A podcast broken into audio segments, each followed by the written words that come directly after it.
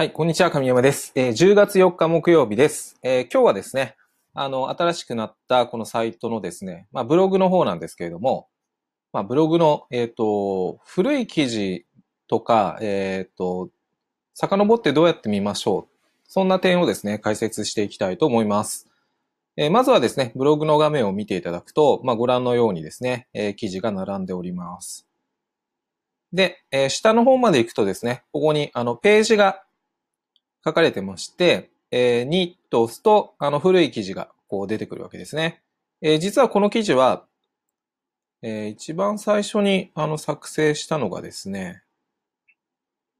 えー、9月の27日、まああの、いろいろつどつど更新してるんでえ、更新日は10月4日になってますけど、えー、最初にあのアップしたのがですね、このサイトを作り始める頃でしたので、9月27日に、えー、この記事を登録しています。まあ、そのようにですね、あの、基本的にこのブログは、えっ、ー、と、新しいあの記事が上の方に来て、えー、徐々にですね、この日付の古いものが下に下がって、で、えー、ここに書ききれなくなった、表示されな、さし、えー、しきれなくなったものに関しては、えー、次のページに、えー、移るというような設定になっています。で、その中でですね、私が任意で、えっ、ー、と、この、フューチャードマークっていうんですかね。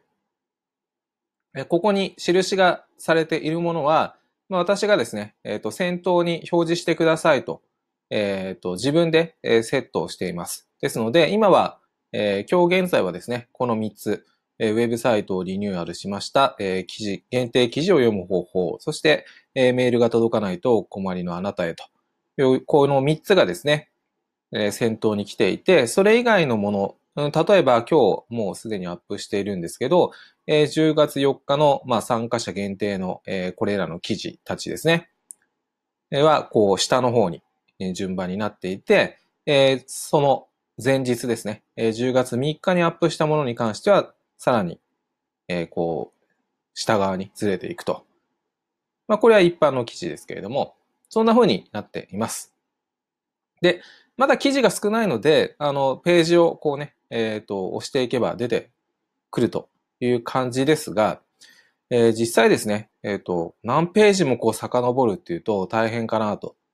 え、これから記事がどんどん増えていくと、えっ、と、調べにくいぞということになりますので、あの、ある程度ですね、この記事がカテゴリーをこう分けて、えっ、と、作成しております。例えば、それどこに書いてあるかっていうと、ここなんですね。記事の件名の上に、まあ、ここで言うと、お知らせって書いてありますよね。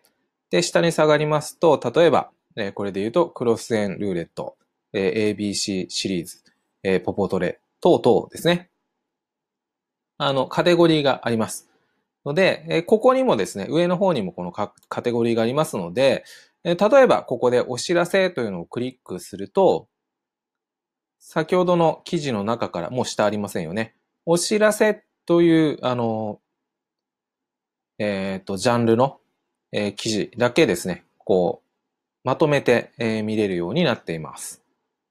このカテゴリーってやつですね。まあ、ブログとかを押していただくとまた元に戻ります。そして、えー、例えば ABC シリーズと押すと、まあ、ABC シリーズの記事がこう出てくるわけですね。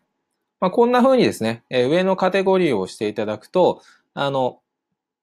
それぞれのですね、えカテゴリーに合った、え記事がまとめて、え見られるようになっています。ので、あの、幾分ですね、あの、ジャンル分けされてますので、あ、この記事知りたいなということであれば、えー、そこから検索がしやすくなるかなというふうに思います。はい。あとはですね、あの、昨日お伝えした通り、えー、限定、これですね、限定記事に関しては、えー、パスワードがそれぞれ必要になりますので、えー、メルマガ会員専用の記事等が、えー、あった場合には、まあ、あと、このメニューからですね、えー、こちらもありますけど、こういったメルマガ会員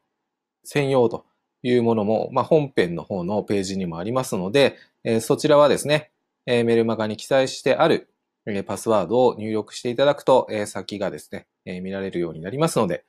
えそちらをご確認の上、えご覧いただければなというふうに思います。はい。ではですね、え、今日も最後までご覧いただきましてありがとうございました。